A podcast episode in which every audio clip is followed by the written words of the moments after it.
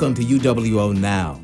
UWO Now is the place where we talk to the students, staff, faculty, and alumni of the University of Wisconsin Oshkosh about interesting and relevant topics. I'm your host, Wendell Ray. You know, there's an age old warning against talking about politics and religion at the dinner table, and in public, really anywhere, because most of us seem to have distinct, or many of us at least, seem to have distinct and hardened views on how our school boards, local governments, state and federal elected officials should conduct public affairs. But do these impassioned viewpoints lead to higher levels of political activity or higher turnouts during elections? Dr. Michael Ford, Associate Professor of Public Administration and Director of the Whitburn Center for Governance and Public Policy at the University of Wisconsin Oshkosh, is our guest today.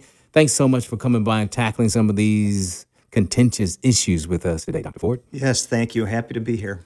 So tell us about, first of all, what is the Whitburn Center for Governance and Public Research, Policy Research? excuse me. Yeah, yeah. So the Whitburn Center was founded about a year and a half ago. Uh, it's 100% externally funded. And our goal is to really demonstrate that we can still govern here in the state of Wisconsin and in the United States. So we conduct all kinds of research related to uh, local government, related to EMS response, um, basically anything, uh, any place where we think we can make a, a positive difference in demonstrating that despite our political differences, we can still govern here. Okay. So was there some question about that at first? I mean, uh, so tell us why you decided to move forward with this type of, uh, in this direction. Yeah, so so uh, as you mentioned, I'm also the uh, the chair of the MPA program here, and our Masters of Public Admin program has about 700 graduates uh, sprinkled throughout Wisconsin, throughout the country, working in local government. And, and one of the things that um, I had learned from teaching them and talking to them is that they really didn't have a lot of resources um, to help them, them govern, really do the nuts and bolts of what a local government official is actually in charge of. And they also mentioned how disillusioned they are becoming with some of the partisanship and some of the conflict in their communities. So we really wanted to provide some resources for them um, so that they can actually get things done on behalf of their uh, half of their residents. And it really stems from this belief that the best way to increase trust and faith in government is competence. So trying to give them the resources they need to show that we can still get stuff done. Okay. So there, i- it my imagination, or everyone's imagination, that things are, seem to be a lot more contentious at every level now of government, from school boards to the presidential elections? Oh yeah, I mean it's like nothing I've ever. It, it's far worse than I could have anticipated, and it's what concerns me most as someone who does a lot of work with local government is that we're starting to see the nationalization um, of some of our social issues, even bleeding in to the nuts and bolts of government. I mean, I, I think back to a, a debate I watched um, on a school boards, and this was a couple years ago, um, and they were talking about critical race theory. And you had one of the candidates for office saying that if I'm elected, I'm going to stop critical race theory. You had another candidate say, well, we don't teach that here in the district. And you had the superintendent confirm, we don't do that here. Other candidate doubles down. But yeah, if I'm elected, I'm getting rid of it. And I'm hearing this and I'm thinking, well, this is all politics then. This is not a, a board that's going to be able to get anything tangible done on behalf of the people they actually represent or their stakeholders, students and parents, because they're fighting political battles that are totally irrelevant to what they actually need to be doing. Now, is that something that is new? I mean, haven't hasn't there always been this sort of debate, uh, Yeah. even at the school board level? What's different now that you're seeing? Yeah, I think what is new is well, two things. One is the explicit um, political party activity.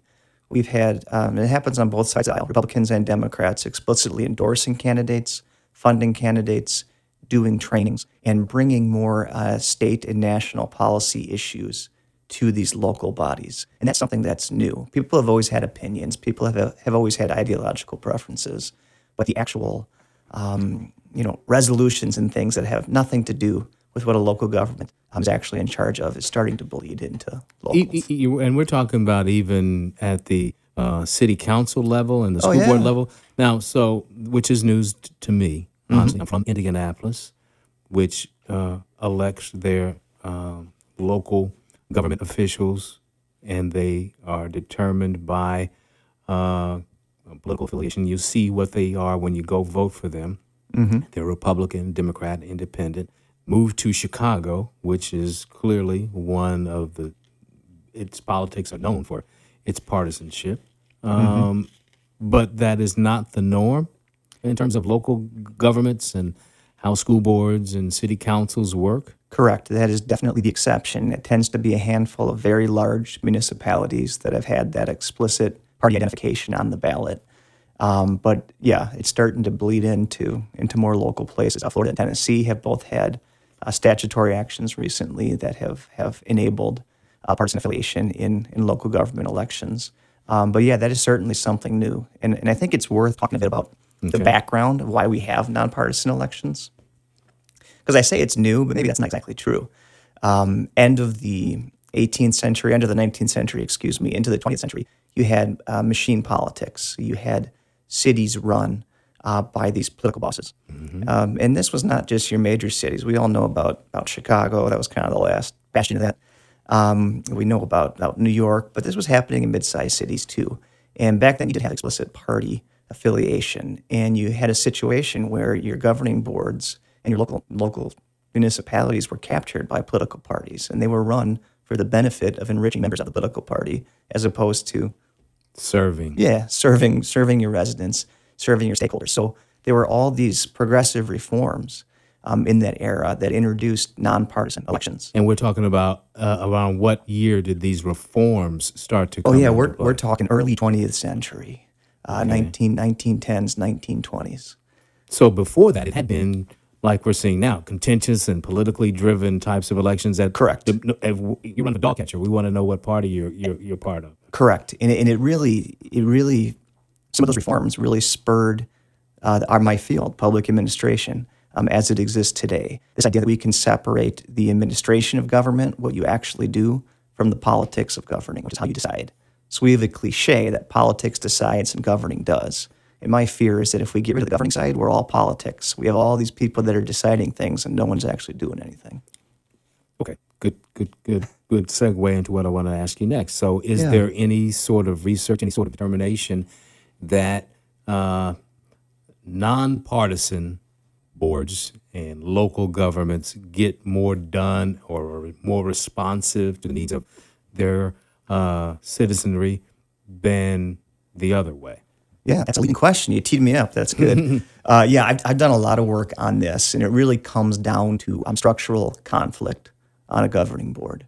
Um, and I know we, we were talking a little bit before, but if you and I are serving together on a local governing board, um, we might disagree on, on specific issues, but we're not walking in with that structural difference where, hey, I'm going to do everything through the, lens of the Democratic Party. You're going to do all things through the lens of the Republican Party. We're going to have coalitions that we can't deviate from because we've got to have, you know, maintain party discipline. We're going to create structural conflict. So structural conflict can come from a lot of different things, but partisanship is one that's really obvious. And I have shown on school boards and on city councils uh, nationally that when you can minimize that negative structural conflict type, you're able to give clear direction to the folks actually running the day-to-day operations of government, and you actually have higher performance. So it's not about a distaste for politics. How It's do you about, measure that? How do you measure that uh, performance?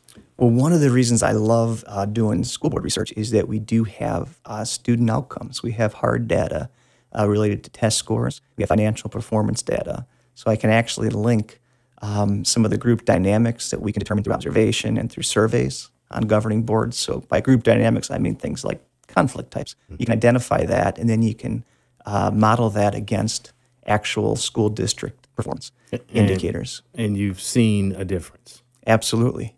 Yep. Um, did a national study, and this is going back to, I think it was 2015 it was published, so it's been a little while, um, but explicitly showed that there is a graduation rate advantage um, for school districts that are able to minimize uh, these structural conflict types. Okay. All right. You are listening to UWO Now. I'm Wendell Ray, and we're talking today with Dr. Michael Ford. He is an associate professor of public administration and the director of the Whitburn Center for Governance and Policy Research at the University of Wisconsin Oshkosh, talking in general about uh, how uh, things get done or why things don't get done. And apparently, there is a connection between partisanship and politics when they are infused in local boards and local governments, not a lot gets done. And we've seen that at the national level. Oh, yeah. It, it leads to paralysis, policy paralysis, where either nothing's getting done or sometimes even more harmful, a lot gets done. One of the more destructive findings I've seen is that when you have a highly partisan governing board, you can have a really productive governing board. Um, so they get a lot of things done, but they might not be the things you want to get done. And what, what's dangerous is you create this pendulum swing because then there's another election and maybe the other group takes control of the governing board. And they try to undo everything the previous board did. I mean, it's the stuff we see at the state and national level. Um, but I would argue the consequences when that happens at the local level eh, are, are, are more important because there's not a partisan, there's not a Republican pothole or a Democratic pothole, right? We got to get this stuff, this stuff done. Um, and if we're viewing everything through that partisanship lens, we're not going to do things that just have to happen, basic services, because the other party is in favor of it. How are, you're seeing, I, at least in the last, and you mentioned this on the last election cycles, we've seen on television where we've seen board, uh, uh, school boards be very animated and threatening and violent threats are coming through. And what impact is that having on people who might want to run? One, on the outcomes of what's going on in these particular school districts. Um, how is this impacting what's happening now? Uh, What's the influence now that are you able to? Yeah, yeah. There's a couple of things going on. I do think that some of the, the, the threats and just um, rhetoric has scared people off. People don't want to run uh, for local office, which I think is, is a dang shame because someone's going to run for local office. And I think when you have people that are, are there to do the people's business, that are not interested in, in being mired down in some of these national debates that are really tertiary to what a local governing board does, um, if those folks step aside, it's going to make way for the uh, for the partisans to come in. I also worry a lot about the generational thing, and maybe this is the uh, the MPA professor in me, but we're going to have a generation of of people that that come to age thinking that this is what local government is.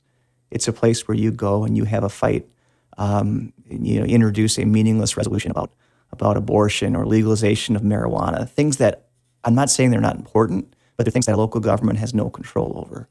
But if you get if you get bogged down and that's all you do, um, you start just being a purely symbolic body and just another battlefield for, for partisan conflict. Have we seen an increase or decrease in voter turnout? Or are you are you able to determine if there's been uh, any impact because of partisanship and the increase of partisan politics on voter turnout? You know, I, I can't say for sure it's because of the partisanship. There has been increased turnout in local elections. There's been increased um, activity in local elections, which I think is a good thing. Um, I did some, some work a couple years ago where I found that 40% of all school board races are uncontested in the United States, which that's problematic because for democracy to function, you have to have competition. And in the last year or two, it's it's changed. We've had a lot more competition, a lot more participation. So I think that is a good thing, but that does come with the danger. You know, what exactly is the impact of, of this increased participation? What's driving it? And that's why it's so important for us to, to constantly educate the difference between politics and administration. It's important to keep educating about what the, the actual roles and responsibilities are of a local governing official to make sure that we don't miss this opportunity to, to get people that know what they're doing, um, because that's ultimately going to impact performance. And if you're walking in and you're there because you know what, I'm a Republican, I don't like Democrats, you're not going to be uh, very effective as a council member because you're going to be talking past your city manager or whomever it is that actually runs the municipality day to day. So, are we talking about just civility? I mean, so uh, if in fact more people are participating, uh, you have more candidates apparently, or different types of candidates. Maybe you're scaring off some people, but apparently others are not. yeah, it's more. Yeah, it's more. Is it just that the people are just not as civil toward one another? Uh, uh, So, if that that sounds like a good thing. So, Yeah. what is what could be bad about what that increased participation? Yeah, I think it's it is about it is about civility, um, but it goes back to that previous point I made about about productivity. You want to have a productive governing board, but you don't want a governing board that's really productive at uh, basically tearing down the things that make a municipality function. And I think the way to the way to ensure that people know what they're doing is you have to do a better job at, at educating and, and onboarding folks. So one thing we did at the uh, the Whitburn Center, and we've gotten some good national traction on this, is we created a governance toolkit um, that that we've we've used with uh, local governing boards, so school boards, city councils, village boards, to help them very quickly identify the types of conflict that exist on their board. Have little cheat sheets about you know what type of authority they have and don't have um, job descriptions so that a governing board member understands that, hey, right, if I run for office and I, I'm elected, I don't actually have operational authority. I can't call a department head and direct them, you know, fix this street, fix that street. That's not what, what I'm there for. Mm-hmm. I'm, I'm, providing oversight and, and, direction and policy guidance.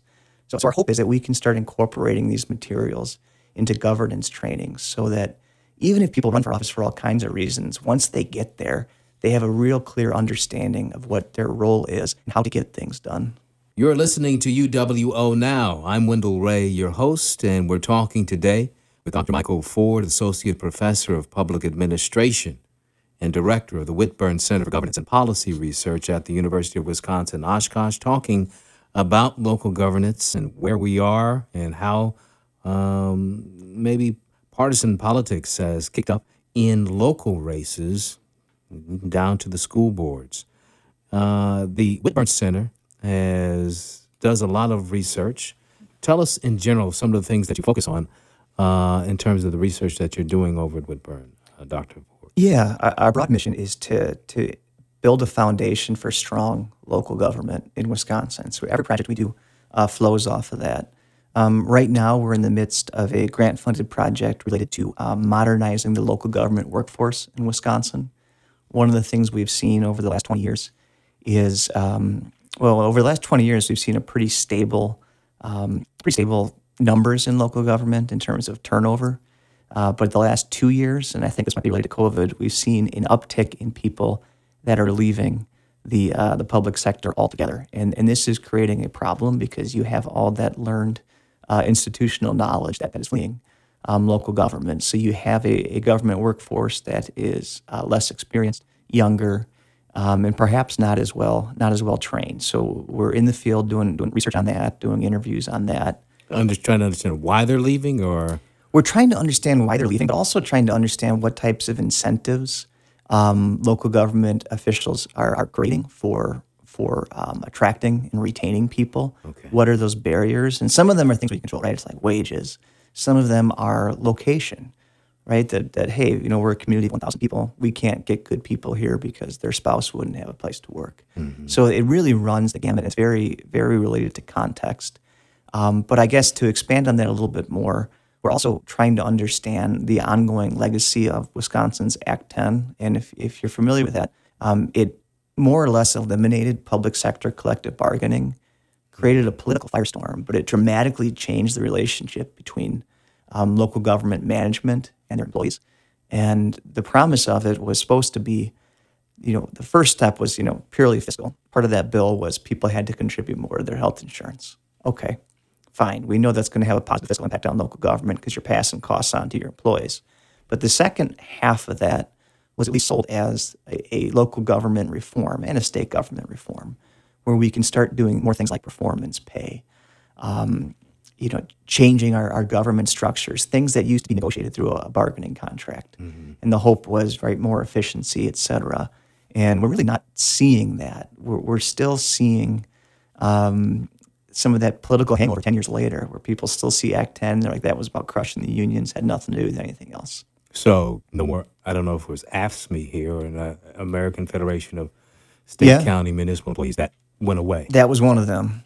Um, yeah, because basically what it, what Act 10 did is, uh, aside from police and fire, there's limited what you can negotiate to base wages for the entire organization and limited as inflation. So there's really nothing to negotiate anymore. So a lot of the unions have, have gone away. Um, we're also looking at uh, the presence of diversity, equity, and inclusion initiatives and where those are, are taking off and where they're not taking off. And, and part of the reason there is that we, we talk a lot about it in public administration on the academic side, and we hear a lot about it. Uh, but we want to know is this actually translating into into local government operations? Are, are people operating with a DEI mindset? And to be honest, our preliminary results show they're not. Um, we had this question about, you know, do you have a, a coordinator for diversity, equity, inclusion? And thus far, our sample is 100% no, not small sample. Then we ask a follow up, do you have plans to hire one? And it's 100% no. Um, so And this is all, who are you surveying? this is state of Wisconsin. So this is just in the, in the state of Wisconsin. but again, but who, who in the state of Wisconsin? Wisconsin yeah, we're talking to we're talking to city managers, uh, village uh, managers, and just municipal executives. So the folks that are actually running the day to day operations of, of local governments in Wisconsin. Okay. Hmm. No, no interest in that so far. Yeah, it's definitely it's it's outlying, and it gets at that earlier point you made that so many of the things we talk about in government or the things that get attention in the media are really outliers. It's one community or two community that's that's huge, and it makes sense because it's very relevant, right? I'm, I I can't argue with you that you're here in Wisconsin that Milwaukee and Madison don't don't matter a heck of a lot. They do, um, and that's true for just about every state. But when we, we give advice on, on, on human resource practices, or we create sample policies, or we, we teach our, our students how to staff a, a department, it doesn't really help if all the research is based on a handful of really massive communities. It just doesn't connect. So we got to reach these people where they're actually at. So, one of the other things we've been talking about is partisanship and aligning yourselves with um, certain parties and those parties pushing uh, their agendas all the way down to the school board level. N- Now, we talk about maintaining that power because, as you said, if you get in and then the next election somebody comes out uh, with a different idea, you're really not, you're just kind of spinning your wheels in terms of policy and getting things done for uh, the citizens. So, one of the tools is what we call gerrymandering. So, let's talk a little bit about that. And what have you seen? Any gerrymandering has been around for a while. It's not yeah. like it's new, but anything different that's going on there? Yeah, it's extremely um, And I guess we should mean- explain what gerrymandering Yeah, is. yeah, yeah. Gerrymandering is where you're drawing individual uh, districts to try to maximize uh, party advantage. Um, so, for example, like in Wisconsin in 2010, they redrew the maps and uh, created a situation where even though the state's pretty 50 50 in our last statewide election, I, I had the numbers in front of me, but right, Democrat Tony Evers wins 51% of the vote. Ron Johnson, Republican, wins 50% of the vote. You'd expect us to have a pretty split legislature based on that. In reality, about 65% of uh, state legislative seats are controlled by Republicans, meaning there's a disconnect between um, kind of statewide opinion and then what actually happens when you slice up districts. And the way they do that is you create districts where, right, it's certain that a Republican's going to win, districts where it's certain a Democrat's going to win. And it eliminates electoral competition. And it's not just a Wisconsin thing. If you look statewide, I looked at these numbers this morning. Um, most states, I think Nebraska, and maybe New Hampshire are exceptions, have um, a bicameral legislature. So there's a there's a Senate and there's some type of assembly. Um, it used to be even 10, 15 years ago, not uncommon for those to be split. Republicans control one, Democrats control one. Today, there's two that have split control Pennsylvania and Virginia. Everywhere else, there's one party in control. And that just doesn't track in a, in a nation that's as um, politically diverse as ours. Um, it And just, typically speaking, the person, the, the, the party in control controls the maps. Is that right? correct. So Correct. In some states, like Iowa, has an independent commission that does it. Um, but generally, yes, that, that process is going to be dominated uh, by party in control. And, and where that really starts to bleed into local government is, is I think you can draw a, a direct line from the inability for minority parties to get any of their policy priorities accomplished at the state level um, to them trying to get them done at the local level. We've seen this in Wisconsin, where, where um, like I said, both both political parties are getting involved at the local level, uh, but the Democrats were really doing it first, and it was really trying to push some of their policy priorities that, because of gerrymandering, they have no chance uh, to get that done at the state level. And it differs by state depending on who's who's in control. But I think that's a very dangerous thing because we're having the the local debate really the premise of the local governing debate is now based on dysfunction at the state level. That's what's driving it, and that's not healthy. So, what then can be done about this gerrymandering? If if I'm in control and the whole idea is for me to stay in control so that my ideas get passed and laws are that I like become uh, the legislation becomes law, then how does this cycle? How do we break it? How is it ever going to be broken if the people in control are always going to be in control of who gets to be in control? right? It can be uh, it can be depressing. The way you phrase that is depressing because I, I, I think you're right. I mean, I think you're accurate. I don't I don't know. There's like I said, state of Iowa does an independent commission, but then there's debate how independent is that. And like you said, I don't think any political party is lining up to, to voluntarily give up uh, their ability to to gerrymander in their own their own favor. But this really ties into my passion for local government and the the mission of the Whitburn Center. I think we have to demonstrate the power of nonpartisan governing. We have to demonstrate at the local level that we can still get things done, even if there's a level of conflict. We can we can start, you know, trying to understand what types of conflict are helpful. You know, if we're having a disagreement about a policy, that's great. We should have that conflict, and we should be able to resolve it and move on from there, um, as opposed to you know partisan conflict. And my hope is that over time, if we can keep that partisanship out of the local level and, and show that we have an effective, efficient, and equitable local government, that we can lead by example. It's not the perfect example because it's not quick, or the perfect solution because it's not quick. It takes time. Um, but I do think it's the one, at least the one that I, I have a tool for in my toolbox. So I'm dedicated to trying. Let me ask you this. You mentioned at the top of our discussion that this is not the first time in U.S. history we've had these types of political um, uh, orchestrated elections, and the power of partisanship was was evident, and really how things worked. Why are we seeing a resurgence of that? Is there any research out there just lets us know what, what what's going on and why we're seeing the shift? Yeah, so there's so Christopher Pollitt was his name. He's passed away, but he was uh, he's actually in Europe or was in Europe. But uh, he writes about shocks to the system and how that changes kind of the administrative uh, reality of of you know, government, whether it's democracy or not. And I think that we've seen a few shocks recently. I think um, in Europe it, it was Brexit. Um, in the U.S., it was the, the original election, the first election of Donald Trump, um, or well, 2016. What about the original election of, of Barack Obama? Barack Obama. I think that was as well. Okay, That was as well. And you know what? That might speak to the pendulum swing.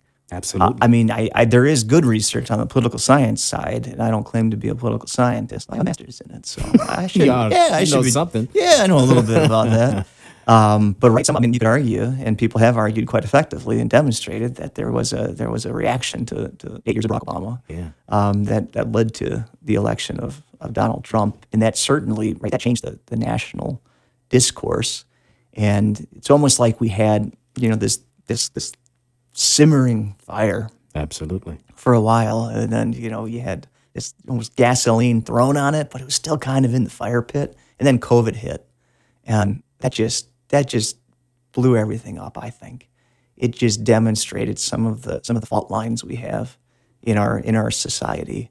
Um, I think we're still feeling the aftermath of, of that. And and where I'm going with this is, right, you're right. These things are cyclical. And we have we have these major events, and it's it's possible that we'll have a different shock to the system um, that will be a course correction.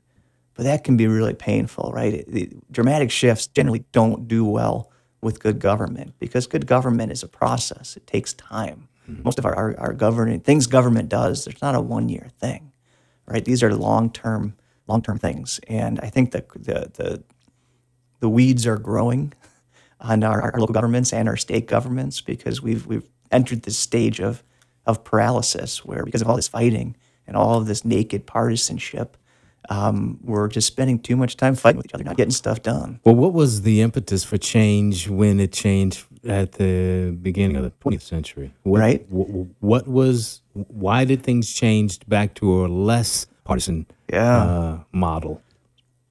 there, there's two schools of thought. One's really interesting. I think they're both really interesting. Um, the first one is people embraced the boring. It was budgeting. All of our, our government budgeting reforms and even the norms we do now, they started in that era because you started to have folks that were, were really um, it was almost a moral crusade, but we're against the um, some of the, the graft and things that was happening at the local level during machine, the machine politics era. Um, so they saw that okay, sunshine is the way we do something about this. So they passed some of these budgeting norms, things like you shouldn't just report your expenditures; you got to show us your revenues too. Sunshine meaning exposing the process. Yeah, yeah. So a lot of the open meetings, open record stuff. I think that was really what what changed the game there. Now there's another side of that that's also very fascinating, and it was Robert Merton, who was a sociologist, who wrote um, about the political machines, and it was tied to uh, explicit uh, racism and bigotry against um, immigrants, because the the number one beneficiary of of the political machine um, and the folks that were exploited as well to, to keep the political machines rolling in your big cities where immigrant communities new to the U.S. Um, who who you know really saw that as a chance to gain a foothold. Um, and some folks saw the the reaction, some of the progressive reforms, as almost a, a racist thing to say that hey, the immigrants are getting too powerful. We have to break up their regimes. Um, so right, there's two ways of looking at how these reforms occurred: one positive, one negative. Um, but bottom line, I, I think it was just just people realizing that it was happening, and that was a direct result of, of better budgeting laws and more transparency. Talk about, uh, and before we wrap things up, talk about uh, the toolkit that Yeah. Whitburn Center has. Uh, tell us about what's in that toolkit. Yeah, so it's all evidence supported, which I think is what makes it powerful. That we're not just, you know, here's a list of ten best practices, which is really common in the consulting world in government. Um, like, right, do these things because I just know they're good from experience. But no, we actually have have evidence supporting this. Um, we have a, conflict and um, regenerative relationship diagnostic uh, survey. It's actually a lot easier to use than it sounds. But there's basically these one page self assessments you can have every member of your governing board do. And then a really two, three step process of how you can identify what's actually happening in the governing dynamic and what to do about what you see in the results. So we also have uh, solutions on how you can how you can reduce some of the problems with negative conflict, et cetera. We have a, a job description for a governing board member, um, so they know exactly what their authority is, what their authority is not. We have a cheat sheet for Robert's Rules of Orders so that folks can know how to actually get things done when they're in a governing group, because that can be intimidating for a new board member. It can also make things go off the rails when people don't know what they're doing. We have a series of um, alignment statements where we provide um, universal definitions for things like accountability, strategic planning, equity, effectiveness. And, and the idea here is that we can have each governing council adopt as a group um, these alignment statements to say that you know we're all in agreement about what this means. So we're not talking you know me and you about yeah I'm in favor of accountability, so are you, but we don't mean the same thing. when We talk about accountability. We can actually define it. This is this is what we mean, and then we can communicate that to our city manager. We can communicate that to our residents. We also have a fact sheet there on uh, different government forms so that folks understand, you know, where their role is in terms of operations versus administration. And is this toolkit applicable to any local government, or is it just in the state of Wisconsin? Are there others out there, other municipalities, other local governments and school boards that might benefit from this toolkit? Oh yeah, well? no, it, it is applicable. Um, we've had uh, we've had meetings with New York uh, State and their School Boards Association, who has adopted started using it as part of their training materials. Um, it started to be used in Florida as part of their training materials, and also uh, state of Minnesota has a conflict conflict resolution center that started using this. I would imagine that a local government, a local entity, organization, not organization, but governing body would need to feel that they need this. You know what I mean? I mean, they have Oh, yeah. to want to accept the fact that, okay, we need to implement some things here. And which the opposite of that is we don't need that. We're good where we are, even though they may not be. Correct. And to try to address that, well, one, we have a strategic advantage in that, like I mentioned, we have 700 alumni. So that's kind of where we started with the distribution that we're going to give this to people that, that know us, trust us, that want to use this. But we also purposely designed it to be very non threatening. It can be really threatening if you say that, okay, we're dysfunctional, we're going to bring in an outside consultant, we're going to have to pay them $30,000, we're going to have to force people to come give up give up their day. We tried to make this stuff really focused on the low hanging fruit, things that are very easy, things that can be done. Um, locally, so it doesn't cost any money, and this is all this is all free. Things that can happen quickly. Um, so the, the the idea here is that yeah, we know we can't solve all governing challenges that occur in a small group dynamic, but we can identify the four or five things that we see are the most common ways that the governing process goes off the rails, and we can address that on the front end right when you bring in a new governing board member, right when you have your reorganization meeting. So make it easy, make it non-threatening. So, uh, to wrap things up, you and all the research you've been doing for, for decades about local governance and how governing bodies operate, what's your sense of where we are as a nation, not just as a state of Wisconsin, but as a nation in terms of uh, our local governing bodies? How do you feel about it? Are we are you encouraged, discouraged, or concerned at all? Mixed feelings. I think we're at a low point, and I think that's just objective. Um, you know, we, we keep talking about about partisanship, but yeah, we are seeing a level of interest group activity. By interest groups, I'm talking about the political parties that we have not seen before. I mean, there is explicit effort to, to try to get partisanship into our local governing uh, bodies. And, and that's happening, and that's getting, getting worse. And it's being reflected in state legislation being proposed in places like Florida and Tennessee. Um, and, and that's, that's an existential threat, I think, uh, to, to local government. Um, I think we have a local government workforce that is utterly exhausted after COVID. Um, and I say this, folks I know from, you know, worked with students that graduate from our program. It's not a Wisconsin thing, it's a national thing mm-hmm. where the amount of abuse they took um, just trying to do the right thing during COVID 19 um, is just exhausting. And I think that's really hurt, really hurt people. I think we've also seen fiscal stress and almost atrophy um, in terms of how we fund our local governments. There's been, and again, it's not just Wisconsin. We, have had a lot of places that have almost frozen um, funding time since 2004 and has, has created this, this cycle of starvation. Because of the correct. The correct. stalemate. Yeah, either a stalemate or the pendulum swinging back and forth. Right, having a, a, a strong and effective local government takes long term planning. It takes some stability uh, takes the ability to, to forecast. You know, I can have an expectation of what my funding is going to be over the next 10 years and I can plan accordingly. It's there, there has always been a this view and a that view mm-hmm.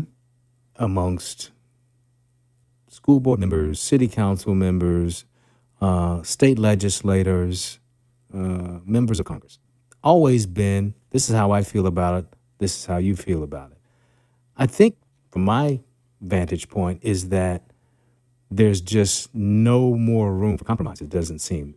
It's my way or no way. Yeah. And that seems like why we have stalemates, not just because there's a 50 50 split, but it's because oh, yeah. I don't care what you want to do. I'm not voting for what oh. you what you care about. Oh, correct. When you start when you start divorcing the decision making from either the, the, the policy context or the facts, um, you set yourself up for that. We're no longer making decisions based on on anything aside from tribe. That's not okay. That's when I say it's not okay, I, I get in danger of this. People say, "Oh, you just find you know incivility distasteful." It's not about that. It's about performance. Mm-hmm. It's ultimately about the ability for that level of government, the one that people actually interact with on a daily basis, the one that that actually determines people's level of trust in this thing we call democracy. Right? It's that level that that is is atrophying, and that's an existential threat. I think now I'm being negative here. On the positive side, I have the pleasure of working every day with, with our 75 MPA students, our graduates, and local government professionals that are as dedicated uh, to public service as anybody I know and as competent as anybody I know. So even though we might be in a low point, I think that we have all the tools there uh, to really show that uh, that we can still govern here. Um, we have the people. Um, I think just we just got to get it done. Uh, and I'm hoping the Whitburn Center can provide some of those tools that allows people to get done. Do I keep coming up with another question? yeah, me, but yeah, do you care about it? The graduates of your program care about it. Maybe some elected officials care about it. But do our citizens? Where where is the citizen awareness?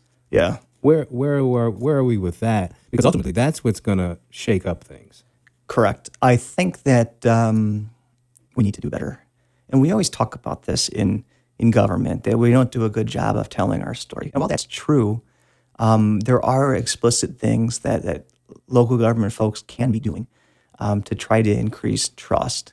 But that takes planning and that takes a, a, a deliberate effort. It's not as much as just kind of shrugging your shoulders and say, you know, we have more important things to do.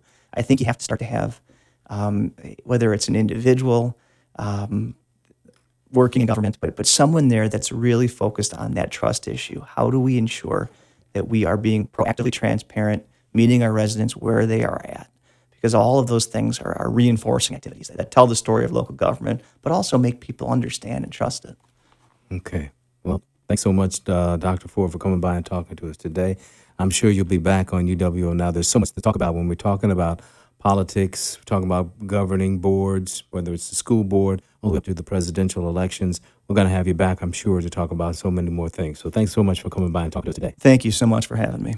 Okay. Remember to catch the latest episode of UWO now on our website, WRST.org, and podcasting platforms like Spotify, Amazon, Apple, Google, and of course, you can watch us on the UWO YouTube page. That's all the time we've got on this episode of UWO Now.